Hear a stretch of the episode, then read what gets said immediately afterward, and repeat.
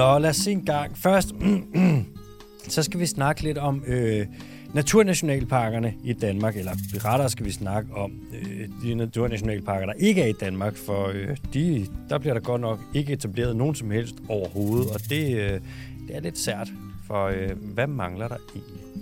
Så skal vi snakke om øh, Arapaimaer i øh, Bolivia. Der tænker du måske, hvad i alverden var det for et ord, der kom der? Og bare roligt, du kommer til at høre det igen, fordi vi har en nyhed om det. Så har vi noget med en catfight. Og så skal vi, har vi et lytterspørgsmål, som jeg har gjort noget frækt, Bondo. Mm. Jeg har Fortæl mig om det. Jamen, det kom, jeg fortæller dig nu. Jeg lægger ordet på dig. Ja, tak. Vi har taget et spørgsmål fra en Tobias, og øh, så har vi gjort det spørgsmål til et, øh, en nyhed. For det er et spørgsmål, der har været, som er kommet flere gange. Der har været lidt over at vinde angående det her øh, oprør, der er landbrugsoprøret i Holland. Og jeg har, jeg kører en lille historiefortælling om det. Vi kommer ikke til at dække det 100%, men vi kommer til at dække det cirka 40%. Der er den franske revolution, og så er der det hollandske bondeoprør. Yes. Ja, tak. Der er Napoleon, og så er der traktor. Ja. Der kommer selvfølgelig også hurtige nyheder, og så, øhm, ja, så kommer der en quiz, som vi så øh, slutter af på. Og kommer quizzen til at være med lyd i dag? Ja, tak. Godt. Det er mest spændende. Nå, Bondo, Ja, for søren, mand. har du fået banket frosten af dig? Hold da op, mand. Man skal virkelig have de, øh, man skal virkelig have de tykke sokker på for tiden. Det er rasende koldt. Har jeg fortalt om mine nye sokker? Nej. Har du fået nye sokker? Har jeg ikke fortalt, det er noget af det spændende, det, det der er sket? Ja, ja. Øh, Vinterbader og indehaver af et par nye sokker. To, faktisk to To, par. to par? Ja, Okay. Okay. Så fire sokker i alt. Wow, wow, wow, wow. Prøv her. Sådan nogle her vilde historier, dem må du altså ikke, dem kan man ikke bare tage Nej, på nej. for hurtig vis. Det er ligesom min moster og hendes... Øh, jeg købte engang nogle stenfri vindruer, men så var der sten i alligevel historie. Er det sket for Det hende? er simpelthen sket, du. Wow, okay, det der sker, det er, jeg har så kolde tær. Ja. Specielt min ene tog. Den bliver så kold. Hvad for en er det? Det er den koldeste tog. Min højre store tog, Højre store tog. puh, den bliver kold. Der er dårligt blodomløb til højre store tog. Der er ikke noget blodomløb. Altså, at den negl, den kan gro. Altså, med hvad? Det er bare en kold pølse. Fuldstændig, mand. Den bliver så kold. Det er som om, den ved præcis, når det bliver november, så er den sådan, yep, mm. hej hej. Gider ikke. Øh, og så tænkte jeg, hvad, hvem står stille steder, hvor det er koldt? Altså, hvis du er ude og lave sport eller sådan noget, så er det jo nemt nok, fordi så er der jo noget omløb og noget, ikke? Mm. Hvis du bare står stille, Ja. så tænker hvem står stille meget? Garderne. Garderne er selvfølgelig et godt bud, Mm. mm, men hvem står stille også, hvor det er rigtig koldt? Puh her. Hvor det for eksempel er, hvor du bare står meget i vand, for eksempel, ikke? Okay. Folk, der fisker med vaders. Ja, det er sgu da rigtigt. Så selvfølgelig, og det er jo det første, alle vil tænke. Ja. Så jeg tænker, hvad med, hvad fanden fisker, hvad for nogle sokker er de? Ja. Og så finder jeg mig simpelthen et En par, fiskesok. så finder jeg jo en fiskesok, så finder jeg mig et par vadersokker. Ja. Og så skriver jeg inde på den her webshop, så skriver jeg lige i klæden sådan, hej hej, kan I hjælpe med en kold tog? Så svarer de ikke, så tænker jeg, "Pff, det er ligesom når Lars Bøge Mathisen spiller kostbar, jeg er på, mand. Så går jeg ind, så smider jeg 400 dask for et par vadersokker. Hold da op. Øh, er du fuldstændig sindssyg For et par. 400 for et par. Yes, 430 kroner for det præcis. Fuck, hvor er de varme. Minus vaders? Minusværelsen, ja. Hold da kæft. Men de, er- de er bizart varme. Okay. Lige indtil den her uge kommer. For jeg, er sådan, jeg, får, jeg bliver så udfordret. Uh, Jeg bliver så udfordret. ja. Fuck, hvor er det koldt, mand. ja, det er virkelig koldt. Jeg, nu, når jeg står op om morgenen, og jeg har jo, begyndt, jeg har jo altid vinterbadet i Mm. år, i et år, Ja. cirka, ikke? Jo. Ja, øhm, og nu, der føler jeg virkelig, at vinterbadning er vinterbadning. Ja. Fuh, mand. At, at den ene tog, det er det, fordi det er altid den, du ligesom tager temperaturen på vandet med. Øh, Lige stikker en tog i vandet. jeg tror, det er, fordi det er den, der sådan her, den er allerforrest i sko, den er allerforrest i sok, den fører an. Ja. Den er ligesom Det er den, der, spydspidsen. det er isbryderen, Ja, det er rigtigt. ikke?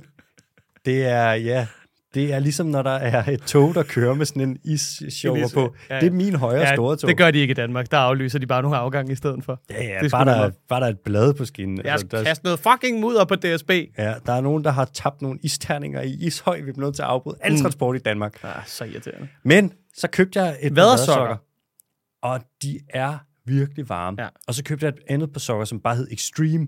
Som var sådan nogle Extremely extreme. extreme, extreme, sådan noget militær, whatever, Ja. og sådan noget begge dele. Gartersokker. er- Hvis det findes, jeg bliver nødt til at undersøge det. Øhm, jeg har faktisk, mit, det ene par, jeg har extreme sokkerne på nu. Har du det? Ja. Men hvad er det, hvad, hvad er vi ude i? Er vi ude i sådan noget merino-uld, ja. eller almindelig uld? 80% og merinoul, og så Ja. er det noget øh, elastanværk, noget, der gør dem strækbar, ikke? sådan De er en, lækre. Ja. en, en, en lille ovn. ja, det er det faktisk. Meget isolerende. Og det, hvad er det med, med uld? Det kan holde på varmen, på trods af, at det er vådt. Ja, og uld har jo, uldhår er øh, hule, Ja. og det er jo derfor, det er isolerende, for så er der jo noget stillestående luft, og så er der også, det er Okay, ja, så det er ligesom kuldebarrieren i et vindue. præcis, Ja. det er det, der er inde i øh, uld, Ja. i, i røret, ikke? Ja, Hvor der er et man- lille vindue. Ja, ja, præcis. Der er et lille vindue inde i i alden. Det er derfor, får er så glade. Det er Velux. Det, Ja. det er dem, der producerer uld. Velux, det er jo det latinske navn for får. Helt præcis. Hvor vores hår, de er jo ikke hule. Nej. Det er derfor, vores hår er ikke så isolerende. Ja, latterlig. Ja, men der er uld, altså bare, den har de skulle lure. Det kan bare noget. Det kan det sat med. Okay. Hulehår, der varmer godt, det har Ja. altid sagt. Ja, okay. Ja, Nå, spændende. Vil du se sokken? Ja, ja, ja, men lad, lad mig da se den. Det er jo godt, at det her det er et podcastmedie. Altså, de, vi, vi, folk render rundt med os i ørerne. Folk kan mærke på din respons, hvad vi har med at gøre. Ja. Vi er, og vi er ude i, at Alexander han, har, han er i gang med at binde sit snørebånd op, fordi der simpelthen bare er bundet op til knæskallerne. Fuldstændig, mand. Ja, ja. Oh. Ej, hold da op. Prøv at se, hvad der står inde. Det er en extreme sock, det der. Kan du det se står det? også lige i bunden. Og så er jeg Så står der 13 til 46 år. Eller hvad? 43 til 46 år. 43 til 46, så jeg kan have dem i nogle år endnu. Det er så lang tid, de varer. Ja. Og så er de forstærket med et eller andet her. Det er sådan rimelig tyk, solid, skal jeg lige god merino-sok. Ikke? Ja. Og selv nu, hvor vi har siddet inde i noget tid, ikke? Mm. Kan jeg mærke, at min højre tog, min højre store tog, Højre store tog. er stadig lidt kold. Højre tog. Højre tog. Den vil bare ikke. Det er sgu da mærkeligt, hva'? Jamen, ved du hvad, sådan er det. Det er de skavanker, man må have. Kan du have brækket den på et eller andet tidspunkt?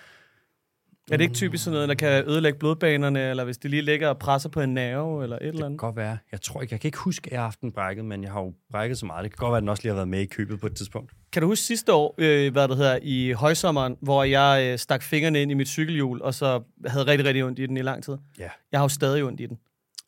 Hvad Jeg- fanden finger er det, Det er pegefingeren, venstre pegefinger, og den er stadig hævet.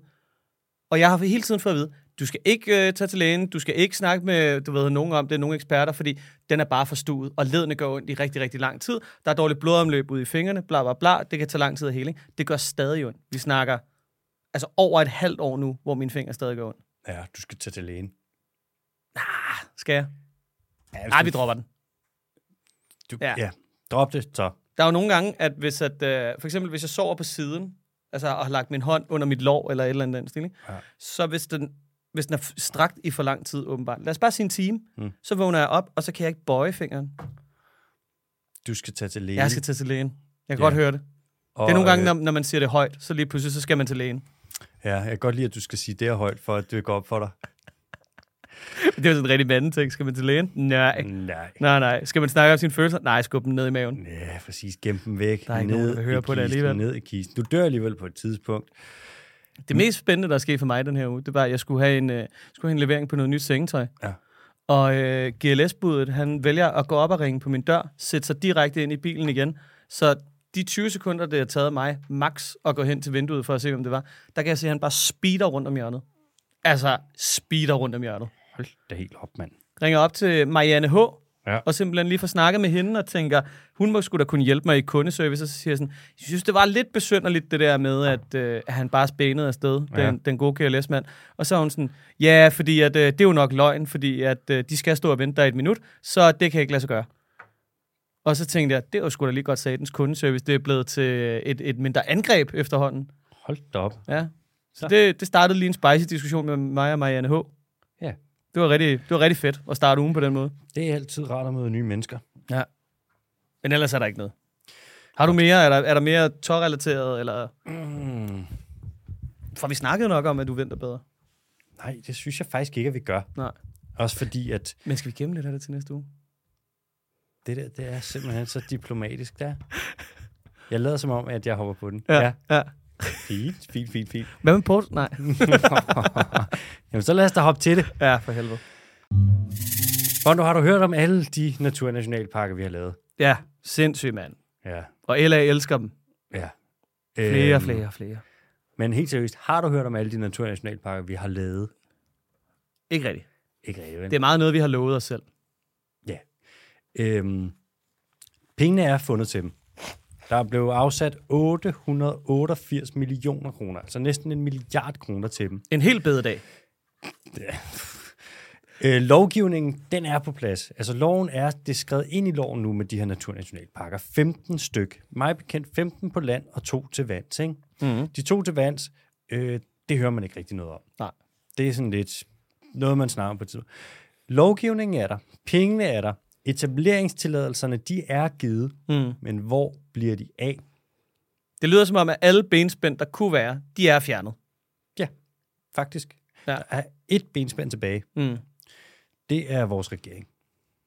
Og, det, og, og det er det største benspænd. Det er benspænd ned. Øh, I vores regering, og nu det her, det er bare... Danmarks mest grønne regering nogensinde. For sindssygt, de tager alle de svære beslutninger. Ja, tak. Alle de svære beslutninger. Mm. Altså prøv bare at overveje, hvor meget har de ikke gjort på det grønne område. De har taget den svære beslutning om ikke at gøre en skid. Er du klar over, hvor hårdt det er? Nu, og det er det bare mig. Nu kommer konspirationsteorien her. Ja, ikke? ja, ja. I regeringen, der er der et parti, der hedder Venstre, Mm. som øh, historisk set har gjort mere eller mindre alt, hvad de overhovedet kunne, for at gøre absolut ingenting, der var Ja. grønt overhovedet. Mm. Hvis nu, at vi begynder at lave naturnationalparker, Ja. hvor man faktisk ikke må lave landbrug, mm. hvor du ikke må fælde træerne, hvor du ikke må gå på jagt, Det er jo. Det er meget øv. Ja. Det er ikke Venstre. Nej. Så det er lidt, hvis man laver bare en af dem, så tager du altså hul på bylden. Det tror jeg ikke, Venstre er så glad for. Nej. Det tror jeg. Regeringen kan, altså vi har jo en flertalsregering, de kan gøre, hvad de vil, hvis de vil. Ja. Så når de kommer Og nu, det gør de fandme også. det kan jeg love dig, og det er meget ikke noget. Så Ja. når Ågaard nu for eksempel kommer og siger, den grund til, at der ikke sker mere med klima, det er fordi, at de, andre, at de andre partier, de driller. Og de kommer ikke med et forslag, vi kan ikke gøre noget. Mm. De kan nemlig lige præcis gøre præcis, hvad de vil. Ja. Hvis han vil gøre, altså han har fuldstændig frie tøjler. Mm. Han er en flertalsregering. Ja. De eneste, der kan stoppe dem, det er dem selv. Ja. Det svarer til, at du nægter at træne. Og du siger, det er også bare fordi sådan, Fitness spiller dårlig musik. Så er det sådan, jamen så træn et andet sted. Ja. Sådan, der, de spærrer, der er også dumme. Den eneste, der står det der. Så, Har du set, det, minder lidt, det minder mig lidt om den der meme med ham, der kommer cyklende. Uh, Øh, der stikker er en kæp i hjulet, Leif. og så Ja. er sådan, fucking perker, ja, og dumme, dumme drillerier. dumme drillerier for venstrefløjen. Uh. Det er også blevet så underligt, det der med, at jeg tror også, det var det ikke Iben, der snakkede om det, at det, det, det er som om, det er blevet en venstreorienteret ting at sige, nu skal vi lige passe lidt på kloden. Altså som om, der ikke er højreorienterede mennesker, der godt kan lide at gå en tur i skoven. Præcis. Jeg forstår det ikke. Nej. Og faktisk lige apropos det, der får vi jo snart en ret spændende special ud, hvor vi adresserer lidt af det, hvorfor Ja. at det er sådan, kan man egentlig også godt være meget, meget, meget naturglad, mm. selvom man ligger over og er på højrefløjen. Mm. Og mere vil jeg ikke afsløre om det på nuværende tidspunkt. Stay tuned. Stay tuned. Stay tuned. Vi skal have lavet, øh, i Danmark, der har vi jo, øh, der er nogle forpligtelser, vi bliver nødt til at leve op til, ikke? Mm. Vi har, øhm, når vi kigger på biodiversitet, og vi kigger på beskyttet natur, en gang så skrev vi under på noget, der hed HSC, altså High Ambition Coalition, som var sådan noget med, at vi skal have 30% beskyttet natur i verden.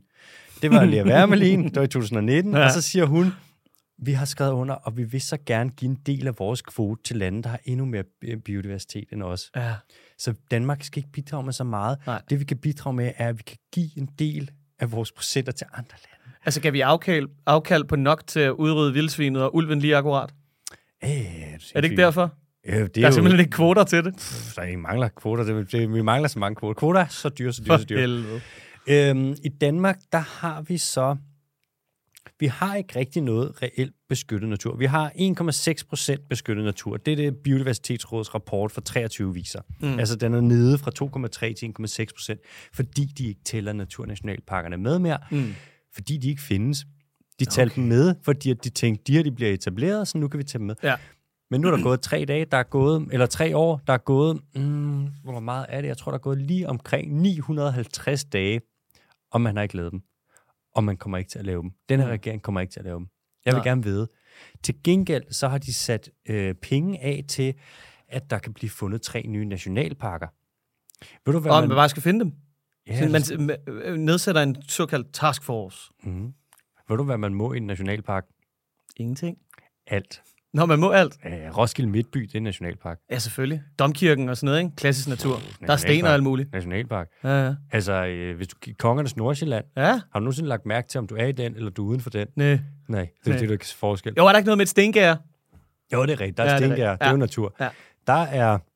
Jeg kunne gå ind lige nu og vise dig nogle pløjemarker, der bliver pløjet jævnligt, rimelig jævnligt. Mm. Det, det er bare beskyttet natur. Jeg troede, ideen med en uh, nationalpark, na- en naturnationalpark, ikke? Mm. det var at give plads til naturen. Men jeg kan så mærke på det hele, at jeg tager gruelig fejl. Naturnationalpark, Ja. det er jo det nye, vi har fundet på, Ja. hvor man faktisk vil give plads til naturen. Okay. Så nationalpark og naturnationalpark er to forskellige ting. Vi har masser af nationalparker, Mm. men vi beskytter ikke naturen i dem. Naturnationalparker, det er dem, hvor vi faktisk skal beskytte naturen, så det gider man egentlig ikke, Nej. åbenbart fra regeringens side, at lave. Nationalparkerne, vi kalder det beskyttet natur i Danmark, Mm. men hvis du går ind og kigger, nu bliver det lidt nørdet, men på IUCN, de har nogle krav for, altså IUCN, FN, bare for natur, ikke? Mm. de har nogle krav for, hvad, hvad skal der ske, være af begrænsninger i et område, for at du kan kalde det beskyttet natur, og de danske nationalparker lever ikke op til det. Du skulle da, du skulle da lige godt sagtens. Ja. Andre landes nationalparker lever op til det. Det er så irriterende. Ja. I Danmark... Også i Polen. Det, ja, Polen har Store meget, stykke Polen. Ja, meget, meget, meget, meget. Polens beskyttede natur, de har meget mere end os. Gør det bedre end os. Polen har ikke udryddet ulven, og Polen har ikke udryddet vildsvinet, og, og vi har selv, vi har udryddet Okay. men, ja, Ja, ja, ja. Så, så hvis det ikke skulle være nok med, at de kommer og tager alle vores arbejdspladser. det gør de. Ja, ja. Og hvis der bliver lavet bare et eneste svin mindre i Danmark, så bliver der lavet 100.000 svin mere i Polandia. Og så kommer alle løstarbejderne i deres store varevogne og stjæler alle vores cykler, og jeg ved ikke hvad, tager dem med hjem til Svineri. Nationalparkerne i Polen. Svineri, siger jeg bare. Svineri. Fuck dem. Øhm, I Danmark, der har vi, jeg kan ikke huske, hvor meget det er, men jeg tror, vi har omkring 16-17 procent øhm, af det, vi vil kalde beskyttende, eller det, man vil, Miljøministeren vil kalde beskyttende natur. Som Danmark kalder beskyttet natur. Mm. Mm. Natur 2000. Ja. Ja. Det er områder, hvor i Danmark, der må du basically alt. Ja. Og hvis der er noget, man ikke må, så bliver der bare givet en dispensation. Eller var noget med en tankstation og en parkeringsplads og sådan noget. Ikke? Lidt uheldigt. Golfbaner, juletræsplantager. Hvordan skal man ellers komme ud til naturen, hvis man ikke kan køre hen til den, Alexander? Ja, det har jeg altså sagt. Ikke? Ja. Så hold op med det der. Flere motorveje. Men skal man gå, eller hvad er du dum? øhm, nu vil man så finde tre nye nationalparker, som er områder, hvor at man vil kalde det beskyttet natur, uden at beskytte naturen. Ja. Og det, vil man, det har man afsat penge til, i stedet for at lave de her naturnationalparker, som der er fundet penge til, som man har lovgivning omkring, Mm. mm. og som der er givet tilladelser til at etablere. Og ja, ja, det er et rigtig, rigtig, rigtig godt eksempel på noget, der ikke finder sted, som kunne finde sted, hvor at regeringen har nul undskyldning for ikke at gøre det. Det, de kommer med nu, det er sådan noget med, at men de kan ikke, det tager tid at nedsætte bestyrelser i lokalområdet til det der, hvor mm. man er sådan, jamen, så lad være, bare lav lortet. Der er heller ikke nok biologer, vel? Nej, nej, nej. De er alle sammen pisse travlt. Jeg tror, der er sådan noget fire biologer i Danmark, og alle sammen er, uh, de har så travlt. Ja, der, find, der findes nærmest ikke nogen til at varetage hele den. Er det ikke lidt ligesom alt det der med lavbundsjordene og sådan noget? Ikke? Det er jo også, de, vi, vi vil rigtig gerne sige, at vi skal have udtaget, hvad er det, 600.000 øh, kvadratkilometer? Hektar. Hektar. Øhm, men der, der er planlagt 112, men reelt kun set udtaget noget omkring 70-80 stykker eller sådan noget, ikke? Der er planlagt øh, udtagning af 100.000 hektar. Ja. Og Men vi vil gerne op på 600-700.000, ikke? regeringen vil ikke. nej, nej, nej, de vil jo ikke en skid. Nej. Regeringen vil op, de vil, ja, det er jo det, der er så åndssvagt. Vi skal udtage 600.000. Mm. Regeringen vil udtage 100.000. Ja. Og det er jo så det med, at de har ikke afsat midler til at udtage 100.000. Så de har et utilstrækkeligt mål, som de har udsat utilstrækkelige midler til at nå. Det Og- alligevel meget godt gået. Ja, og de skal udtages, det skal så være fordi, at du ved, sådan noget med udledning, Mm, og det er i mm. forbindelse med vores nationale mål, og landbrugets omstilling, Ja, og ja. landbruget skal reducere deres udledninger med mellem 55 og 65 Frivilligt. procent i 2030. Ja, selvfølgelig. Ja, tak. Ja, nej, de bliver betalt for det. Og som en del af det, så skal der udtages lavbundsjord, og der skal man så nå at udtage 100.000 øh, hektar, øh, og det kommer man ikke til at nå. Nej. Så klimamæssigt, kvælstofmæssigt, biodiversitetsmæssigt øh, og miljømæssigt, Mm. Og moralsk og etisk. Moralsk, etisk, der taber vi på det. Det er Ja. utilstrækkeligt og utilstrækkeligt og utilstrækkeligt på alle forskellige måder. Og når regeringen siger, "Jamen, hvad skal vi så gøre? Vi kan jo ikke gøre mere. Så sådan, det kan I faktisk godt, og i en flertalsregering, så I kan gøre præcis, hvad I vil. I kunne fjerne en helligdag, det tog jeg en dag. Ja. I kan vidderligt fjerne en helligdag. Ja. I kan gøre præcis, hvad det er. I kunne finde en million kroner til Nikolaj Vammens fucking sten. I kan gøre præcis, hvad det passer jer. I kan sinke, altså, I kan sinke tøj, I kan give skattelettelser til udenlandske kapitalfonde. Ja. Og nu påstår I, at I ikke kan udtage nogle, nogle landbrugsjord. Det er jo... ja, som der er penge til. De skal ikke ud og findes jo. Der er vel afsat penge. Jamen, Og der er jo også der er jo bunende overskud på bunden af den danske statskasse. Så lad os lige lade være med at lade som om, at man... Altså lad os sige, at du havde fjernet bededagen, og så sagt, det giver så og så mange milliarder, så derfor kan vi ligesom, du ved, smide dem over i en pulje, der hedder Naturnationalparker, og så kan vi udkøbe de her lavbundsjord. Der er ikke nogen, der taber på det. I får noget natur. I mister en, øh, hvad det hedder, en øh, helligdag. Men til gengæld, så er alle de der landmænd, som det er så synd for, de bliver kompenseret. Et eller andet, bla bla bla. Det er, Ja. jo, ikke den, altså, det er jo ikke den kalkyle, man har lavet. Nej, det er det absolut ikke, mand. Man kan også sige, at vi har Venstre i regering, og Venstre, de kører fuldstændig den politik, som Landbrug og Fødevare vil have, de skal køre. Regeringen kommer ikke til at føre noget igennem, hvis ikke Venstre de er med på den. Mm. Så om så Socialdemokratiet, altså Socialdemokratiet på den grønne løbebane, der er det, altså det er så slattent. Ja. Det er så ekstremt slattent. Du kommer ikke til at finde... Moderaterne kunne ikke være med ligeglade med grøn omstilling, mm. og Venstre bremser alt. Så, så ender vi i den her situation. Ja. Det kan bare beskrives. Det er utilstrækkelig utilstrækkelighed. Og alle taber. Og nu, ja, vi får ikke naturnationalpark med denne regering. Jeg tror det simpelthen ikke. Jeg tænker, øh, der var jo... Øh, altså, der var jo rigtig, rigtig mange kritikere. Altså, bare lige for at holde det lidt sobert, uden at skulle svine nogen til.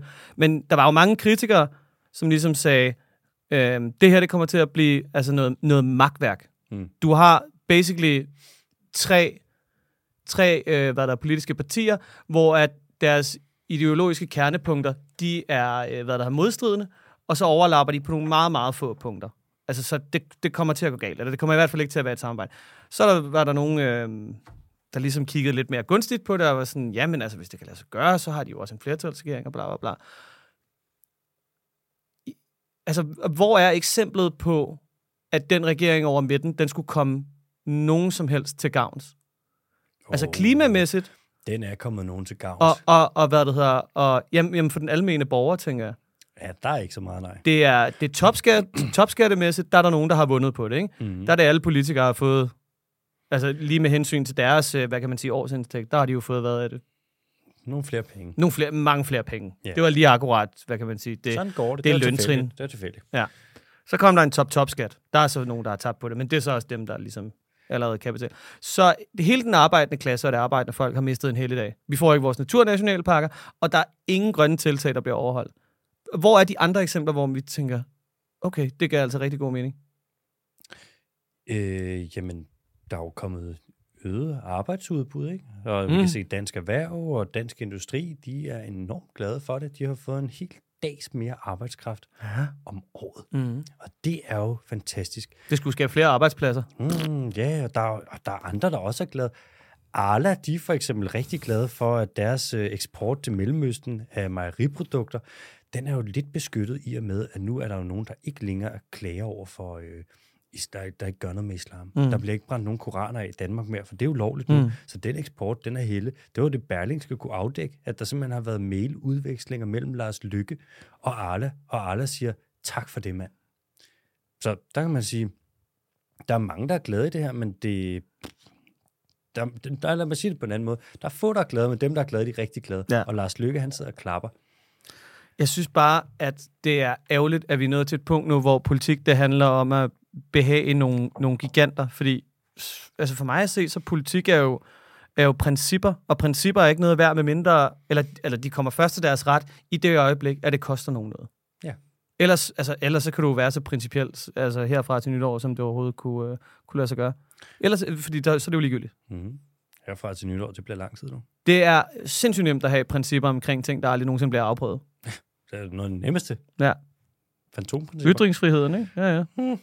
Nå, Bondo, Vi kom vidt omkring. vi kom vidt omkring. Vi må lige tilbage. Vi må lige holde snuden i sporet. Vi skal til Bolivia. Hvad, er, hvad, var det, hvad var det for noget med de der, det der underlige ord? Prøv at søge på øh, Arapaima. A-R-A-P-A-I-M-A. Paima. Arapaima, det er en ferskvandsfisk, og det er en af verdens allerstørste ferskvandsfisk. Den kan komme op og veje flere hundrede kilo. Den kan blive over 3 meter lang. Den er kæmpestor. Wow, den har et virkelig, virkelig fedt mønster i fjeset. Ja, den ser nice ud, ikke? Den er jo sådan meget, den ser totalt klassisk øh, levende fossilagtig ud. Det ligner sådan en rigtig sci-fi fisk. Ja, den er vild. En sci-fisk. En sejfisk. Øh, meget flot kæmpe skæld. De har dem, mig bekendt, har de dem faktisk ude på øh, den blå planet. Øh, de er ret seje, og de findes så, oprindeligt så findes de i øh, Brasilien og Peru. Jamen, Arapaima er fucking kæmpe. Okay, den kan blive stor. De er gigantiske. Øh, de findes i Brasilien og Peru, men øh, i Peru, der har man så haft et opdræt, hvor du har opdrættet nogen, sikkert for at sætte dem ud, og så mm. på et tidspunkt, så kom der rigtig, rigtig, rigtig meget. Øhm, det har været nogle bassiner, der har stået et sted, ikke? Ja, den ser vild ud. Den ligner en Protoss. Ja. Så kom der noget, en masse regn i Peru, og så kom der overspil, så der var nogle bassiner, der løb over, og så var der nogle juveniles, nogle, altså nogle teenage arapaimærer, som kom ud i en flod. Vist nok den, der hedder øh, Madre de Dios, tror jeg. Og på den måde, så kom de så arapaimærer kom til Bolivia. Og her der er bestanden så vokset, for her der har de ikke nogen naturlige fjender. Og i starten har man lige skulle målrette en form for fiskeri imod dem, så de har haft ret meget frit spil. Mm.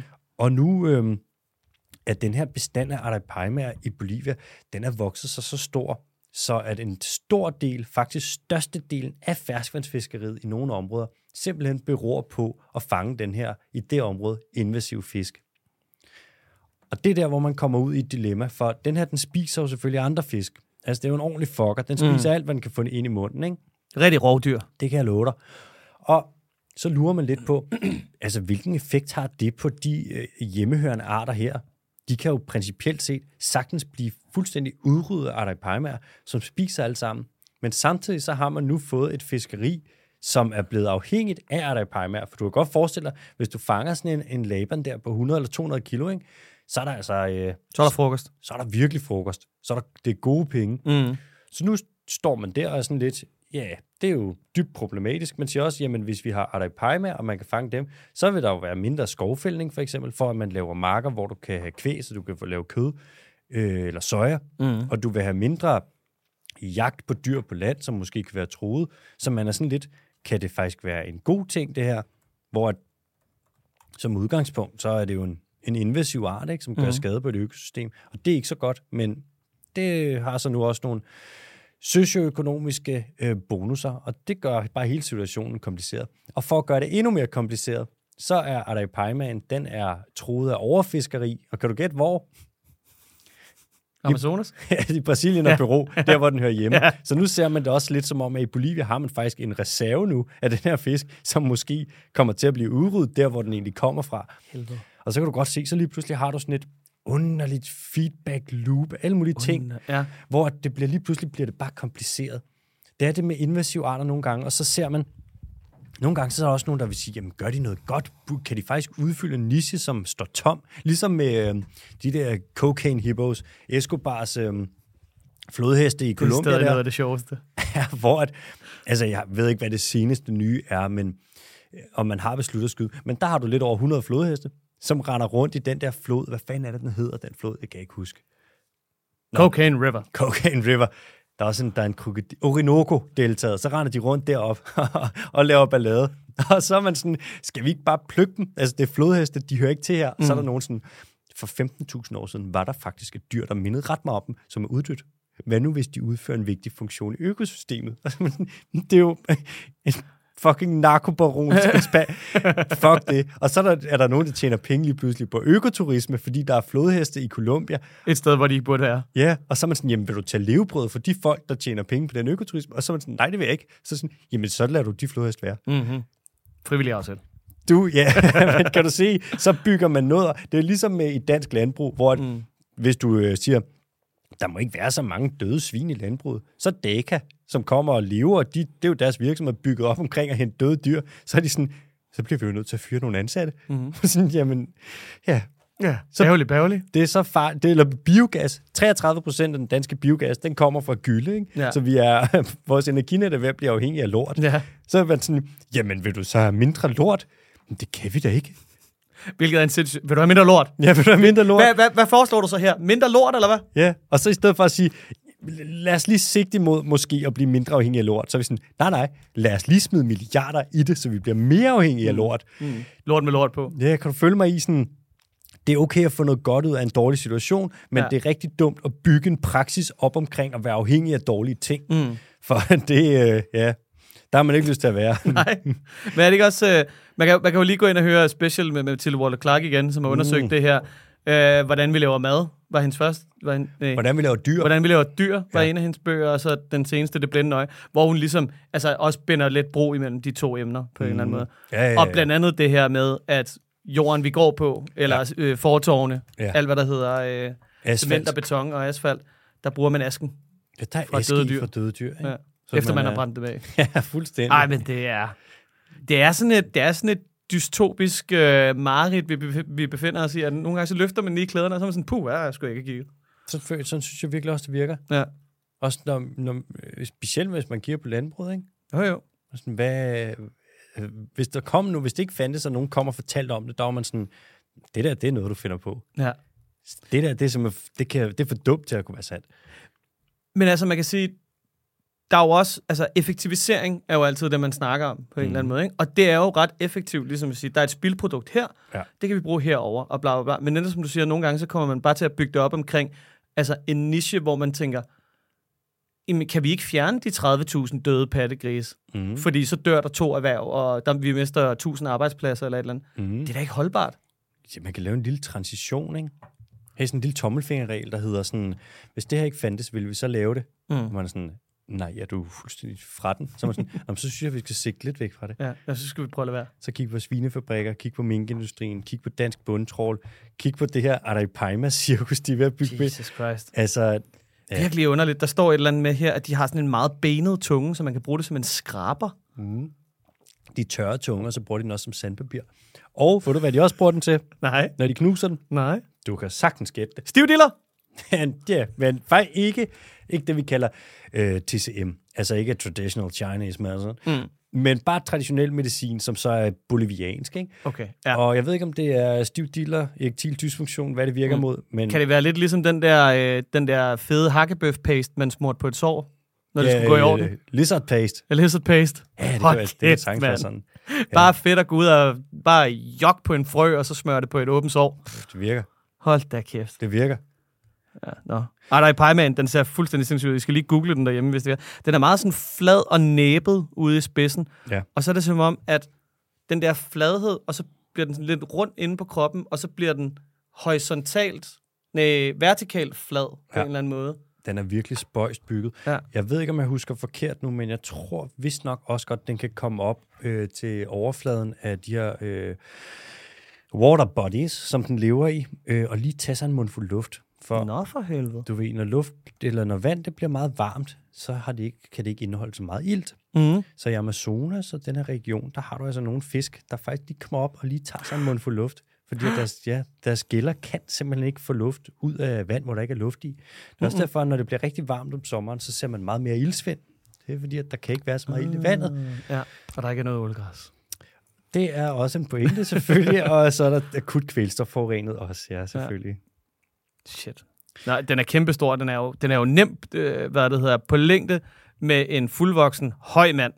Den, er kæmpe, den kan blive altså over 3 meter, ikke? Hvad? Ja. over 3 meter? Shit. Der er også en anden, der er ret vild. Den er en, øh, hvad fanden er det nu, den hedder? Er det kambodjansk kæmpemalle? Det vi kan da prøve. Kæmpe malle. Hvad fanden er det nu, den hedder? Er det en cat, giant catfish? Giant catfish. Mekong giant catfish. Mekong giant catfish, ja. Hold nu kæft. Og den har de der, øh, den har de der tentak... Eller ikke? Knorhår. Knorhår. Ja, og den er, de er super sensitive. Ja. Der snakker vi også en fisk, der kan komme op over 200 kilo. Ja, og godt nok Den grimt. største ferskvandsfisk, der overhovedet findes, ikke? Den ligner lidt ham der, øh, Brendan Fraser, han spiller i The Whale. den har jeg sgu ikke den set. tykke. Nej, den har jeg ikke set. Gå ind på Amazon Prime og se den. Der er også en, øh, jeg tror den hedder en freshwater stingray, som er vist nok den største ferskvandsfisk, der findes. Så er der jo selvfølgelig også nogen, der er sådan lidt ferskvand, men også kan gå lidt brakvand. Øhm, og måske faktisk også saltvand. For eksempel, altså, ja. Den er godt nok stor. ja, ikke? Jo, den er, den er nemt to meter i diameter. Kæ- mere. Kæmpe, kæmpe, kæmpe fisk. Der er også bare nogle af de der, altså, det inde i mit hoved jo, ikke? Mm. Der er det sådan lidt, jo, der er spækhugger, der er valer, der er alle de der store dyr. Ja. Men så glemmer man sådan noget som mantarokken eller sådan noget, ikke? som bare svømmer rundt og vejer 3 ton, og bare hopper halvanden meter over havets overflade og plasker rundt. Det er sindssygt. Kæmpe, kæmpe dyr. Kæmpe dyr. Der er også nogen, og sådan klumpfisken også. Klart mit yndlingsdyr. Ja, prøv at søge på klumpfisk, den på latin hedder den mola mola. Altså Mhm, mola. m o Er det solfisken? Ja, M-O-L-A, mellemrum M-O-L-A. Nej, den ser så stor og dum ud. Den er kæmpe stor. Eller Sillekongen. Kender du den? Sillekongen. Hvad fanden er det, den hedder på engelsk? Det kan jeg ikke huske. Jeg kan mærke, at øh, vi skal have Nikolaj ind forbi snart. Nikolaj, Nikolaj, Nikolaj. Fiske Nikolaj. Nå ja, Nikolaj Lindeborg. Ja, så han lige kan Mm. snakke lidt fisk med dig. Uff. Sillekongen er så vild. Ja, stor overfisk. Hvad fanden er det, den også bliver Giant kaldt? overfish. Ja, giant overfish. Altså, hvis der er en fisk, der kan blive også en 7-8 meter lang. Det er, øh, det er sådan en, når den skyller op på land, Så og man lige får taget et alt for hurtigt billede af den, så, man, så er der nogen, der siger, der Søvhør. findes drager. Ja, søvhør. Søvhyr. Så vildt. Altså, nogle af de der fisk, de er simpelthen, øh, de er for vilde. Nå, Bono. Kæft, det er de tur dag i dag, det er. Ja, ja, men sorry. Fra øh, fisk til noget helt andet. Vi skal en tur til Nepal. For i Nepal, der sker der noget lidt spøjst lige for tiden. Mm-hmm. Øhm, der er tre store kattearter i Nepal. Der er leoparder, og så er der tiger, og så er der sneleoparder. Og de har opdelt landet imellem sig. Så man kan sige, at tiger, de tager sådan meget lavlandet. Mm-hmm. Og når du så kommer lidt mere op i højden, øhm, så tager leoparderne det. I, Og når I mellemlandet. I mellemlandet, ja. Når du mm. kommer op i oppelandet, Mm. i Himalaya-landet. Mm. Sneleoparderne tager Himalaya. Sneleoparderne, de går højt. Altså, vi snakker, kan sagtens være op i plus 4 kilometers højde. Og også mere end det. Øhm, og der kan man sige, det er lidt et trade-off, de har haft på et tidspunkt. Det er jo ikke noget, de har sat sig ned og lige besluttet sammen. Men store kattedyr, vil- det passer dem egentlig bare bedst, at de ikke har overlap. Fordi så kan de have det lidt i fred, det de har. Ikke? Mm. Fordi de går efter det samme bytte langt hen ad vejen. Hvor man kan sige, at leoparder er mere generalister, men de vil gerne undgå at skue ind i hinandens territorier. Fordi mm. sådan, det ender tit med, så kan det ende med slåskamp, og det vil, så kan de jo dø af. Ikke? Dem, der helst vil undgå det her, det er leoparderne og sneleoparderne. For de vinder ikke, hvis de kommer op og slås med en tiger. klart, klart mindst. Ja. Hvis det er en sneleopard og en leopard, der ved jeg ikke, hvem der vil vinde. De er cirka lige store. En leopard kan blive... Jeg tror, en leopard, den har den. Ja, måske. Ja, der er også et eller andet, der siger mig, at de er mere sådan, lidt mere robust, måske mere robust end sneleoparder. Virker lidt federe. Ja. Jeg tror, der er rigtig meget pels på snilleoparden, så den kan godt se lidt, sådan lidt større og tykkere ud, end den måske i virkeligheden er. ja. Sneleoparder er ikke så... En sneleopard vejer typisk mellem 40 og 60 kilo, tror jeg. En leopard kan... En, de store hanner kan godt komme op på over 90 kilo, men det er ret sjældent. En leopard ligger også typisk på omkring en 50-60 kilo, vil jeg tro. En snilleopard, der står der øh, de, de mindste 22 kilo, de største 55, ikke? Ah, okay, ja. Hvor tæt på. Ja, ja, ja 5, 5 kilo fra. Ja, jeg tror sgu bare leoparden. Mm. Den er måske også lidt mere sådan fighter-agtig, klatrer også meget i træer, men der kan man sige, at snilleoparden er bare ultra sådan Ja. god til at leve højt op i Himalaya. Jeg synes bare altid, man har set sådan nogle leoparder, at øh, så napper de skulle lige en krokodille, hvis de kan slippe afsted med det. Ja, det er jaguar. Når det er jaguarer. Ja. Men jaguar og leoparder ligner hinanden sindssygt meget. Nå, okay. Jaguaren er lidt mere stocky. Ja. Leoparder er ret farlige. Leoparder laver, der har været, så vidt jeg ved, har der været over 110.000 registrerede leopardangreb på global plan. Leoparder dræber mennesker hver eneste år. Ja. Også fordi der er jo en del overlap mellem mennesketerritorium og leopardterritorium. Og leoparder, de tager også husdyr, og de er sådan, altså hvis du tror, det er nederen at have en tiger, der, eller en, øh, en ulv, der render rundt i dit område, så skal du prøve at have en leopard. Jeg kan ikke finde rundt i.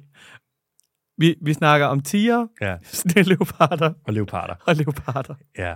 Hold kæft, mand. Og det er så de her tre. Ja. De, de er så i Nepal, hvor de ligesom deler landet lidt op imellem sig. Mm. Men nu fordi, at der kommer, altså klimaforandringerne gør, at temperaturerne skifter, og der bliver meget varmt, hvis du er nede langt nede, så begynder tigerne at gå mere op i højden, og så overlapper dens habitat med leopardland, Ja. eller leopardhabitat, leopardterritorium. Og der er så nogle videoer, der faktisk begynder at komme frem nu, hvor man kan se um, tiger og leoparder, der er konfrontationer i naturen. Og det en leopard vil gøre, det er at gå totalt submissive. Altså bare lægge sig ned på ryggen og være sådan, den ved godt, at hvis de skal til at slås, sådan fucked. Ja. Der er meget, meget, meget få dyr, der vil kæmpe imod en tiger. der er et dyr, selvfølgelig bortset fra elefanter mm. og indiske næsehorn, så er der kun et dyr, så vidt jeg ved. Flodhest måske? Ja, flod, men der, er- der er ikke flodhest og tiger i samme område. Nej. Så der er et dyr til gengæld, som tigeren også faktisk godt kan være bange for og meget respekt for. Øh, det er læbebjørnen. Åh oh, ja, Fordi den er så fucking kold i røven. den er så hissig. Den er så hissig. Det er alle, alle de der sådan læbebjørnsagtige dyr, ikke? Er det ikke også, øh, hvad fanden er den anden? Honninggrævling. Honninggrævling, ikke? Ja. Det er jo bare, de kæmper bare til døde. Og de, det er som om, at deres superkraft er, at de kan blive enormt hissige. Ja, læbebjørnen er også bare, den er savage. Ja, honninggrævlingen også, den er nærmest umulig at slå ihjel. Ja. Øhm, Og så har de, de der, den der tykke, fede nakke eller sådan noget, ikke? jo, jo, tæt. Så har de brusk og sådan noget, tyk hud. Og... Ja, kan vinde sig i sit eget skin, og de er helt fucked. for helvede. Men læbebjørnen også, den er så, så stiller den sig op på bagbenene, og så er det bare store klør, og let's go, ikke? Ja. Nå, men nu må vi se, hvad fanden der sker i Nepal. Det er også det med, at øh, mennesker begynder at fylde mere og mere, så flere og flere leveområder, de bliver taget fra de her dyr, mm. så de får mindre og mindre plads at være på. Og klimaforandringerne presser mere og mere op. Jo længere du kommer op ad et bjerg, jo mindre areal vil der være. Så vi ser, at der kommer et større og større overlap imellem de her tre store kattedyrs territorium. Og det er altså et problem, for Tigeren vil selvfølgelig vinde, men hvad med sneleoparden? Og der er under 10.000 sneleoparder i verden, mm. og allerede nu, før det her ligesom er noget, en variable, man har taget med, så har man estimeret, at sneleopardsbestanden den vil falde med minimum 10% frem mod 2040, alene på grund af klimaforandringer. Og det ser bare ud til, at det her det vil skubbe endnu mere til det. Mm. Så øhm, ja, nu må vi se. Du kan godt se, det er sådan en rigtig catfight, vi bevæger os ind i. Ja, ja. Så lige der i Venn-diagrammet imellem deres arealer, så kommer de op og slås. Ching, og så er de uvenner. Ruff. Det eneste gode ved det, det er, at de ikke skal slås alt for meget ved læbebjørn, for det har du ikke lyst til. Jeg har glædet mig til den her. Jeg synes, det lyder så grineren. Hollandsk bundeoprør. Ja. Vil du ikke læse øh, spørgsmålet op? Jo, det, ja, det kan jeg godt prøve. Ja. Vi har et spørgsmål fra øh, Tobias. Hej AHMPK. Hej Tobias. Hej Tobias. Tak for jeres øh, ugentlige udløsning af visdom. Det var så lidt. Det er godt kæft et ordvalg. Mm. Nej, udøsning, Ups. ikke udløsning. Freudian Nå, slip. hvad Let's hjertet er fuld af. Ja, ja. Jeg har gået og tænkt på, hvad der er op og ned i hele den der landbrugssituation i Holland. Det er noget med, at nogle grønne organisationer sagsøgte staten. På hvilken baggrund var det lige præcis, at de gjorde det? Og hvad var udfaldet? Så har der efterfølgende været en form for Ragnarok dernede, hvor landmændene er gået amok, og de har også stiftet et parti, som vist nok klarer sig skræmmende godt. Kan de blokere for de grønne tiltag? Øhm, kan, de, kan de blokere for, at de grønne tiltag bliver gennemført? Det kunne netop være interessant at høre mere om status i Holland, fordi jeg går og tænker, om det ikke var en mulighed for at gøre noget lignende i Danmark. Har den danske regering ikke begået tilstrækkelige mængder af overtrædelser slags negligeringer i forhold til miljøet til at forsøge at sagsøge? Er der måske allerede nogle grønne bevægelser, der kigger ind i det? Tror I, at der vil komme noget godt ud af det, hvis der var nogen, der forsøgte? Jeg ved godt, at det er en tæppebumpning af spørgsmål, men jeg synes, det er et meget spændende emne set med danske briller. Øh, det lader ikke til, at der sker noget på klima, miljø og naturfronten, så det kan være, øh, så det kan være, det er sådan en god sagsøgning, vi har brug for. The American Way. Mhm. øh, kæmpe goodwill til jer, drenge K, Tobias. Tak for spørgsmålet, Tobias. Ja, tak for spørgsmålet, Tobias. Er der ikke lidt med... Har Frederik Sandby ikke været i gang med alt muligt med Lynetteholmen og... Jo, de har sagsøgt til staten, Ja. og det ved jeg faktisk ikke, hvordan det går med det. Det må vi lige få hørt ham om. Det kunne være sindssygt, hvis der ligesom bliver skabt præcedens for, at når man er utilfreds med noget, at der bliver truffet en beslutning på, altså, øh, hvad kan man sige, imod øh, borgernes overbevisning, at man så ligesom kunne gå ind og sige, det skal I egentlig bare lige lade være med. Det skal I stoppe med det der. Ja. Man kan også sige, hvis ikke vi lever op til vandramdirektivet, det er det Mm. EU-direktiv, så, jeg skal ikke, jeg, så kan EU vist anklage os for ja, ikke at leve op til det. Mm. Og det kan godt resultere i, så vidt jeg ved, at vi får nogle gevaldige bøder. Og der kan man sige, at det er i 27, vi skal leve op til det. Øh, Og jeg kan også sige, at det kommer vi ikke til at leve op til. Nej. På grund af vores kvælstofforurening og på grund af tangeværket. Men lige ja. for at break det her ned, fordi sådan, det er ret kompliceret, det der foregår i Holland. Så nu kommer der lige en, en meget forsimplet version her, hvor at der en er slags tidslinje. en slags tidslinje, og der er meget, som ikke er med, fordi at sådan, det, det, er, det er ret omfattende. Men lad os lige starte fra starten af. For i sommeren 2019, så besluttede højesteret i Holland, at kvælstofforureningen af landets Natur 2000-områder skulle stoppe øjeblikkeligt. For det er naturområder, og altså, det skal være beskyttet natur, og de var akut kvælstofforurenet. Og så var der nogle aviser, der skrev lidt om det. Sådan, det var sådan noget side 4-5 stykker og sådan noget. Nå, men højesteret har besluttet det her, og altså, det her kvælstofforurening, det skal bare, det skal stoppe. Men der var ikke nogen, der kørte op og sådan, der kom ikke noget rammeskrig. Lige indtil på et tidspunkt, at det så gik op for folk, og særlig en del af befolkningen, hvad det her det betød. Mm. For 80 procent af kvælstofforureningen i de her Natur 2000-områder, den stammer fra landbruget. Øv. Og langt det meste af det, det stammer fra mejeriproducenterne. Dobbelt øv. Og de her mejeriproducenter, de bidrager med 1% af BNP. Triple øv. Triple Og så var det, man tænkte, det kunne sgu godt være, at vi lige skulle skære en smule i den her produktion, for så til gengæld at leve op til vores miljøforpligtelser. Ja. Og så gik det ellers fuldstændig amok. For så kommer man og siger, nu reducerer vi den animalske produktion i Holland med 30 procent. Mm. Og som deres daværende, jeg ved ikke, om han er stadig landbrugsminister, men landbrugsministeren sagde, og det gør vi, fordi vi drukner i lort. Ja. Og det passer jo faktisk, fordi det er præcis det er ligesom i Danmark. Og Holland er jo formet som en skål. På mange måder. Ja, og i bunden af den skål, ikke? Mm, der er bare lort. Det er ikke en Det skål. er en stor kattebakke, hvis du tillader det. Ja, du har ikke lyst til at slikke skålen. Nej. Lavede de trak- det var traktordemonstrationer, ligesom i Danmark. Traktordemonstrationer, som du aldrig har set det før. Smukt. Kæmpe traktordemonstrationer. Der er flere bønder i Holland, end der er i Hvad for øh, nogle Danmark. traktorer var det? Lamborghini og... En masse Ferguson, Ford selvfølgelig. Ja. Der har også været... Åh, hvad fanden er det Lamborghini mere? også, ikke? Altså Jo, og der har været John Deere, har der Deere, selvfølgelig ja, også været en masse af. selvfølgelig. Ja, Og så har der været forskellige farver også. Store ja. dæk. ja, ja, mange, både blå, grønne, røde. Ikke så mange gule, Nej. det ser man ikke så meget. I alle, øh, altså, alle tulipanernes farver. Ja, det har faktisk været meget, meget, meget i det hollandske tema der. Det gik fuldstændig amok. Der var en traktordemonstration, hvor de vist fik lov til, at sådan på deres, hvad der svarer til Christiansborgpladsen der, der måtte der være sådan noget 80 traktorer. Ja. og lige pludselig, så var der 4.400. Og altså, de blokerede så meget, de blokerede motorvejene, og der kom på et tidspunkt en bilkø, der var 1.000 km lang. Tusind tusinder. Tusind, tusind, tusinder. Så vidt jeg kunne forstå. Og så er det så, at der er nogle politi- politiske partier. I starten, lige allermest i starten, der var der ikke nogen politiske partier, der sådan gik så meget. Der var det bare regeringen, der sagde sådan, prøv at det, det bliver vi simpelthen nødt til. Så sagde de, de gårde, der udleder aller, aller mest, øh, det er det, man kalder spidsbelastere. Og de har ikke lov til at sælge deres gård til nogen som helst, til andre end staten. Så de må gerne, det er jo det, der er, det er jo en, på en måde en frivillig aftale, men de får simpelthen ikke lov til ja, at sælge deres gård til andre end staten. Mm.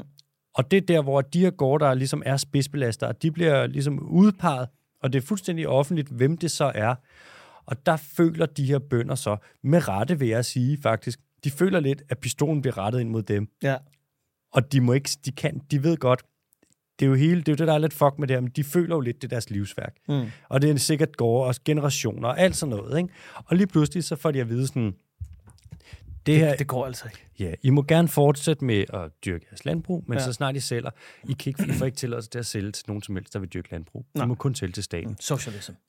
Jamen, det er jo en form for, det er jo ikke ekspropriering, men det er jo, ligner jo lidt. Ja. Og så går de ellers bare fuldstændig amok. Og så er det det her, det begynder. Så er der nogle politiske partier, der lugter sådan, det her, det tror jeg godt, vi kan spinde noget på. Mm. Og så begynder der at komme konspirationsteorier. Der var en konspirationsteori, som jeg faldt over, som hed, at alle de her farme, som så skal sælges til staten, den vil stat, staten vil have de her farme, fordi de vil bruge dem til at bygge lejligheder, hvor der kun må være flygtninge. Er, kun til københavnerne. Kun, nej, kun til flygtninge, og det er kun muslimer, og I hader muslimer, ikke sandt? Ja, lige præcis. Ud og brænde nogle koraner. Kom så. Ja, og så gik det fuld, så gik det helt amok, og der kom det her... Kan man pløje en koran? Nej, det må du ikke. Det er, Nej. jo, det er utilbørligt. Åh, for helvede. Ja, det er desværre utilbørligt. Øh, altså, det her, det, er, det minder meget om det, vi ser i Danmark jo. Ja. Vi snakker om, om spildevand og sådan, og, men vi går ikke drastisk til Vi gør jo ikke rigtig noget. Altså, vi vil jo som sagt, det er jo tilstrækkeligt. Ikke? Mm. Her, der gør man rigtig meget, og så har man håndteret det på en uheldig måde. Ja. For de her landmænd føler sig... Ja, man kan sige, de kan jo ikke vinde Nej. du kan ikke komme ud af det her en, på en måde, hvor et landmændene vil sige, fedt, Ja. det er vi glade for, fordi du vil fratage dem retten til at gøre noget. Og Altså, som Christoph Ellersgaard siger, hvis du gerne vil have, at nogen skal blive sure, så skal du bare fratage dem deres privilegier. Ja.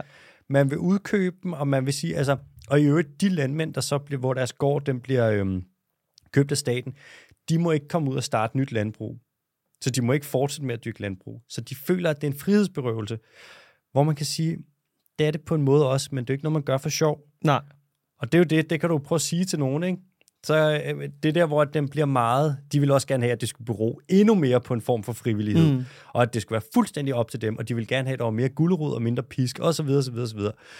Øhm, og så gjorde man også det fra regeringens side, der måske ikke var så smart, at man kaldte, man lagde ikke skjul på, at det her, det var drastiske virkemidler. Nej. Drastic measures. Mm. Det skulle man ikke have sagt. Det er meget, meget sådan, hvis du gerne vil have, at folk skal køre op et rødt felt, så skal du bare sige, nu gør vi noget drastisk. Ja. Øh, det kommer, der kommer til at være nogen, der stejler på Det er en uvending på motorvejen, det der. det er det. Og øhm, der er så det her også det her, det er der, hvor jeg ikke er så meget inde i det, men der er det her bundeparti, det bliver, hedder BBB, det står for et eller andet på øh, hollandsk. Det er de tre initialer. Men det er sådan bundepartiet. B, B. Ja.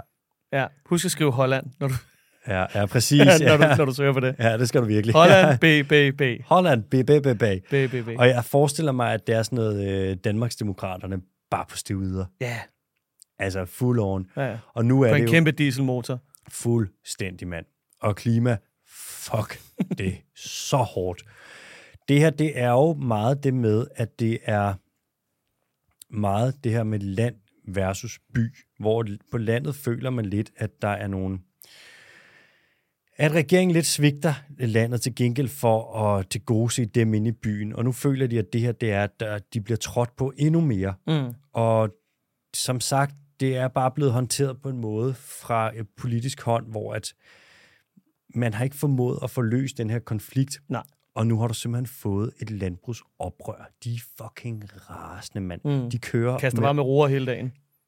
De kører med, gy- med møgspreder ude på motorvejene, og de vender vejskiltene om, og de gør, altså det er, Jeg kan i virkeligheden meget godt lide energien.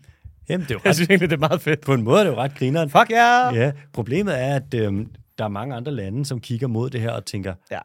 fuck, for vi ved godt, at man bliver, vi bliver nødt til at omstille landbruget. Mm. Og nu kigger man på Holland og ser sådan, det gik ikke så godt. Det, altså, men det lyder jo også meget som, især når du snakker drastic measures, og man snakker, øh, hvad det hedder, spidsbelastninger. Altså, det er jo det, nærmest det modsatte af et øh, præcisionslandbrug og sådan noget, ikke? Ja. Og, man, og, man, og man peger fingre, Mm. at du ved, det der med os og dem fortællingen, og i- specielt i forhold til land og by, jeg synes ofte, at det er pissirriterende. Og jeg, synes, jeg, synes, og jeg kan også godt forstå landmændene, fordi det er jo ikke, det er jo ikke, altså det skal jo ikke være os sådan inde i byen, der træffer en beslutning imod nogle andre. Det skal jo være i fællesskab med.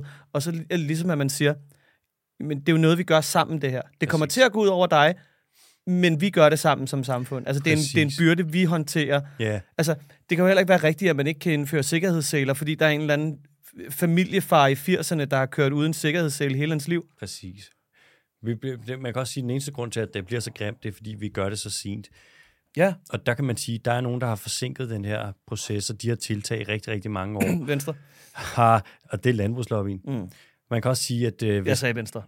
ja, det er jo, det er jo ja. Man Ja. kan også sige, at det er jo det samme, vi har i Danmark, ikke? Mm. Altså, hvis nu at Landbrug og Fødevare gik ind og sagde sådan, ved du hvad, nu tager vi faktisk lige selv og så gør noget for Ja. at skalere lidt ned her, og mm. så øh, arbejder vi imod, at landbruget faktisk bliver nødt til at lave færre dyr, fordi det her, det kan vi godt se, det her kan havet simpelthen ikke holde til. Mm. Og du så begyndt at dyse ned nu, det vil være bedre end, lad os sige, om 10 år, vi bliver nødt til at trække fucking alle håndbremser, Mm. og det bliver så dyrt og grimt og alting, ikke? Meget ligesom med mink, hvor man sådan, selvfølgelig kommer der sgu ind, det opstår der selvfølgelig noget smittespredning og så videre der. Det ved vi jo, det er jo vi har jo lavet et wet market, ikke? Øhm, så kan man sige lige pludselig, så indhenter tiden der, og så bliver det bare rigtig grimt, hvor øh, man, man bliver nødt til at afbløde faldet lidt, ikke? Mm. Det er også det, der er. Det er jo den store trussel, der er nu, hvor man kan... Jeg kan lige forestille mig det ved Christiansborg, hvis de siger sådan, ja, nu bliver vi sgu nødt til at gøre noget med det landbrug. Og så kan de landbrugslobbyen komme og sige, ja, så kan vi jo prøve at kigge mod Holland, hvordan det kan gå. Ja. Og så ved man, at det er de gule veste-agtigt, ikke? Mm. Det er, ja... Også det med, landmænd bliver fremstillet som ofre, men i virkeligheden er på en måde er de jo også ofre i det her, men det er alle jo kraftet med. Det er Ja. jo os alle sammen, det også går ud over, ikke? ja, de er jo ofre for tiden, men altså, Mm. Problemet er bare, at det er dem, der lidt står med, med, med lorten i hånden, ikke? selvom Ja. at det så kommer til at gå ud over alle i Præcis. samfundet. Man kan også sige nu, hvis man vender den lidt om og siger sådan, nu skal vi reducere kvælstofudledningen drastisk, så siger Mm. man, ja, det vil ramme jeres produktionsform. Det Ja. vil ramme meget hårdere end alle andre. Ja. Men det, der foregår nu, det rammer over os alle sammen. Ikke? Jo, jo. Fordi sådan, man kan sige, at vi har et land, der er akut kvælstofforurenet. Ja. Ja. Ja. Jamen, jeg kan også godt forstå, at det bliver ofre, men jeg, jeg synes, det er irriterende, at fortællingen altid bliver altså, øh, øh, land og by og dem mod os og alle de her ting. Jeg synes, der mangler noget fornuftigt, der ligesom siger, at når samfundet træffer en beslutning, så må det være i alles bedste. Præcis. Øhm. Og det er jo det, politi- politikerne også bør, Mm. ikke? De Jo. skal jo træffe en beslutning i alles bedste. Ja. Ikke i en lille, bitte, bitte, bitte del af befolkningens bedste. Mm.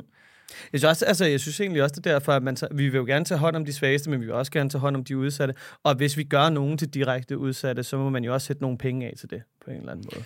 Ja. Altså ikke med frivillige aftaler, men så må man sige, nu nedsætter vi det. Bum, slut. Og så skal vi nok prøve at se, om vi ikke lige kan smide jer på en revalidering eller et eller andet, så I kan få jer en uddannelse som datamatiker, eller hvad fanden det nu kan være. Der har jeg da gengæld en rigtig god nyhed til dig der, Bondo. Mm.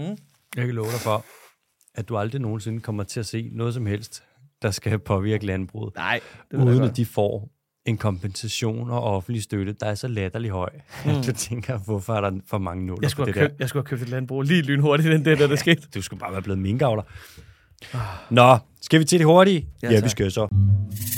Der er kommet et nyt paper ud, et stort, stort, stort paper, som har, hvor man har kigget på satellitdata for en masse af, hvad der foregår på havet. Altså havvindmøller og fiskeri og skibstransport og alt sådan noget. Og så har man sammenholdt det her, GPS, det her data, satellitdata, med den data, der ligesom bliver indrapporteret til landen fra øh, ja, forskellige øh, industrier og så videre. Ikke?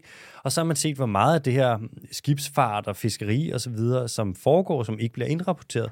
Og det satellitdataen viser altså så, at, og det er det på global plan, at mellem 72 og 76 procent af verdens industrielle fiskeriaktivitet ikke bliver overvåget af offentligheden. Og det er så primært omkring Sydøstasien og øh, Afrika, det her det foregår. Ikke? Altså, og rigtig meget af det her vil, vil jeg gætte på være illegalt øh, fiskeri. Kæmpe skyggetal lyder det der som om. Kæmpe, kæmpe skyggetal, og en kæmpe stor del af det her fiskeri, det vil være lavet af et land særligt. Tibet. Den anden Tibet. okay. Stor Tibet. Kina har en Ja. gigantisk fiskeflåde, og øh, de fisker i alle verdenshave. Og en masse af det her fiskeri, det, er, altså, det er jo selvfølgelig lidt at pege fingre. Det er jo noget fræk gætteri, jeg laver her, ikke? Præcisionsfiskeri. Ja, men, men jeg vil gætte på, at de blev taget over i Galapagos. To fiskebåde, kinesiske fiskebåde, mm. der var ude og fiske hajer i noget af det strengest beskyttede natur i verden. Ikke? Ja. Hun kan sige, hvis I ikke vil anklages for at lave illegal fiskeri, så skal I lade være med det. Det er fordi, de brugte App- Apple Maps. Har, ved du hvad Ecuador, det er jo Ecuador, der har Galapagos. Ved du hvad de gjorde med bådene og fiskerne? Mm-hmm. De tog alle, de tog bådene ind, så konfiskerede de dem. Så var de sådan, nu det her, det er Ecuadors ejendom nu. Og alle fiskerne, de blev smidt i spjældet. Ah. Sådan rimelig fucking kontant. Det sgu De kunne ikke lige få lov til at svømme hjem uden arme og ben. Nej, nej, nej, de var ikke øh, fiskeriobservatører. Ah, for helvede. Ja. Nå, og så en anden hurtig nyhed. Øh, et andet nyt stort paper er kommet ud, og det er faktisk Jens Christian Svending, den danske forsker fra Aarhus Universitet, der er sidste forfatter på det. Skud ud. Skåret ud, og det viser, at mere end 17.000 øh, træarter nu er truet af alle mulige forskellige ting, der sker i verden. Og jeg har lige breaket lidt ned, hvad det er. I øh, Østafrika, der er det øh, primært... Nu skal jeg lige se her, hvordan fanden jeg har sat det her op. Jo, hvis, hvis man kigger på landbrug, der udvider sig, og her snakker vi sådan noget small-scale landbrug, så er det primært i øh, Østafrika og i den atlantiske regnskov, altså den regnskov, der ligger over til højre i Sydamerika, øhm, der er det primært der, det bliver truet. Hvis vi kigger byggeri og urban ekspansion, så er det i Kina. Hvis vi kigger på helt god gammeldags afskåning, altså typisk til tømmerproduktion, Borneo. Borneo, så er det på Borneo, det er på Daddy Ny Guinea, Ja, tak. og det er i øh, det sydlige Nordamerika, hvor blandt andet for eksempel Enviva, verdens største biomasseproducent, jo har været nogle rigtig slemmer der i det her øbs. Så hvis vi kigger på skovbranden, så er det Selvfølgelig, det foregår meget op i, øh, det vil være det helt nordlige Nordamerika, altså Mm. op ved Canada, Alaska og så Sibirien, men også i Guinea-bugten, altså Afrika, armhulen der, og så Australien, hvor det er meget varmt nu, og Indien, hvor det er varmt. Og hvis vi kigger på klimakriser og alt det, så vil det være Amazonas, der er ved at tørre ind. Og det var alle de hurtige nyheder fra Alexander Holm. Og med de ord, der giver ordet videre til Mathias Bondo Kim, Skal vi som står klar med en quiz til os. Skal vi direkte over til en quiz? Ja, jeg har det som om, du lægger op til vejret på en eller anden måde, og så skal vi direkte over, eller så skal vi over til sporten. Så skal vi over til Bondo med sporten. Og hvordan ser det så ud? Kan du, hvordan ser det ud med quizzen? Jamen, jeg har en quiz med. Og det er med lyd igen i den her uge, som vi lovede op i starten af showet. Og jeg tror godt, den her, den kunne blive, øh, ja, den kunne blive lidt svær. Så øh, ja, nu siger jeg det. Stol på dine instinkter. Ikke? Kom. Ja, kom så. Okay, cool. Og lyden er?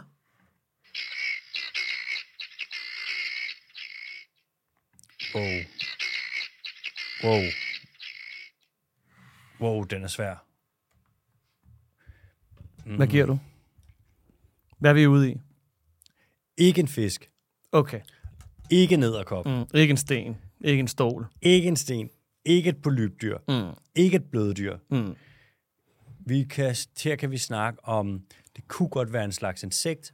Det Ja. kunne godt være et pattedyr. Det kunne godt være en fugl. Det kunne godt være et krybdyr. Det kunne kraftedeme også godt være en slags padde. Hold op. Den her i alle retninger, var. Øj, jeg vil gerne komme med et gæt. Jeg gætter på Dajaks frugtflagmus. Dajax, frugtflagermus. Lad os se, om det står på tavlen. Det gør det ikke? Nej. Tæt på. Øhm, jeg, MBK, ynder at fortælle en historie om ugens dyr, hvor jeg forkastede ugens kræ lige i fjeset af en køkkenchef. Kan du huske alle mine historier? Alle mine gode historier. Jeg kan ikke huske den eneste af dem. Jeg kan så tænke sådan, siger en jomfru om mig sådan der? Vi er i Tisvilej restaurant. Nej, det gider jeg ikke nævne. Det er dårligt stil at kalde ud på den måde, fordi det er ikke noget med restauranten at gøre. Det var personen. Øh, jeg har været nede i kælderen, og så har jeg hentet nogle, øh, nogle flamingokasser, hvor et ugens dyr skal pakkes ned i, fordi det skal ud til et event. Og de her flamingokasser kommer jeg så gående igennem køkkenet med. Og øh, det skulle jeg ikke have gjort på daværende tidspunkt, fordi der var noget sovs, der åbenbart skulle plates hen i den anden ende af køkkenet. Og det kan man åbenbart ikke, når der går en 15-årig gut igennem et køkken med flamingokasser. Så han, vender, han kalder på mig, og så i det, jeg vender mig om, der kan jeg se, at ugens dyr kommer flyvende imod mit fjes. Altså, dejligt tilberedt, men øh, What the fuck? ja, Var det en vagtel? nej, det var det ikke. Øhm, I denne uge snakker vi om en familie af dyr på 50-65 cm øh, højde, og de vejer typisk en halvanden kilos penge. Og stort dyr, han har kastet efter dig. Det er også af de største, tror jeg. Okay, så vi snakker op til en meter og halvanden kilo. Jeg tror, de fleste af dem, du vil se nede i, nede i køledæsken, that's a kilo. Så er det omkring en kilo. Og nu siger du høj. Det er ikke en fisk. Jeg vil Nej. gætte på, og det er ikke... Et, det Det er var tæt pat- på med vakkel. Jamen, jeg skal lige sige, det er, jeg fornemmer er også noget, noget fugleri. Ja. Øhm, og det der, sådan siger en fasan ikke. Så det er ikke en fasen. That's not a pheasant. Det er ikke legavl. Åh, hvad fuck er det nu, den hedder? Det, det er heller ikke en and, fordi de er meget tungere. Det er heller ikke en gås. Og det er, det er i hvert fald ikke en kalkun. Det er ikke en kylling. Det er... Hvad fanden er det nu, den hedder? Den der, man også spiser. Mm, og det irriterer mig, at jeg ikke kan huske det. Mm. Giv mig en ledetråd mere. Ugens dyr bruges i mange afrikanske kulturer til ceremon... Cer, cere, Øj, hvor er det et irriterende ord der. Ceremonielt. Cerem... Prøv lige at sige det igen. Ceremonielt. Semo- Ceremonielp. Ceremoniel... Nej! Ceremonielt.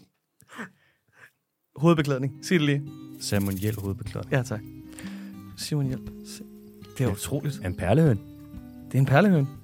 Siger den sådan. Ugens dyr er en perlehøn. God damn. Ja. Den var, den var god, den var svær. Ja, Lige tilpas svær. Ja. Vi gættede den på en, en 4, så der er to point. Den er åbenbart... Øh, den er meget sådan... Den er meget på, på dupperne. Øh, så man har åbenbart brugt den lidt som sådan en sådan vagtalarmdyr på en eller anden måde. Den har højt kortisoltal. Ja. Ja, det ved jeg ikke, om den har. Fordi de smager jo enormt godt, og kortisol er typisk rigtig, rigtig dårligt for kødet. Nå. Så er den måske bare sådan en fucking høj puls. Men er det ikke noget med, at hvis du... Øh, lad os sige, du kører en hjort ned. Mm. Så pumper der jo kortisol og adrenalin ud igennem kroppen, og det sætter sig så i kødet, så det smager af helvede til, så derfor kan man ikke spise roadkill, selvom det måske vil give rigtig god mening, Mm, ja, okay. hvis du lige har banket den. Ja, så bare lave et øh, clean, easy kill. Ja, det ugens dyr var en perlehøn. Kan du noget? Uh, uh, og helt specifikt, ikke? der lyden, vi fik, det var fra en perlehøn, men på engelsk, a helmeted guinea fowl. Så vi er tilbage ved Guinea. Selvfølgelig. Ja. Hvad ellers, mand? Ja, tak. Altid Guinea. Bondo, jeg har ikke mere. Nej, Nu det føles jeg- lidt mærkeligt at slutte på quizzen. Ja, men jeg kan faktisk godt lide det. Ja, Nu må vi hellere... Øh, nu må vi kalde den, og så må vi ud i verden og få frostbid ja tak. over det hele. Tak for i dag. Tak for i dag. Og farvel.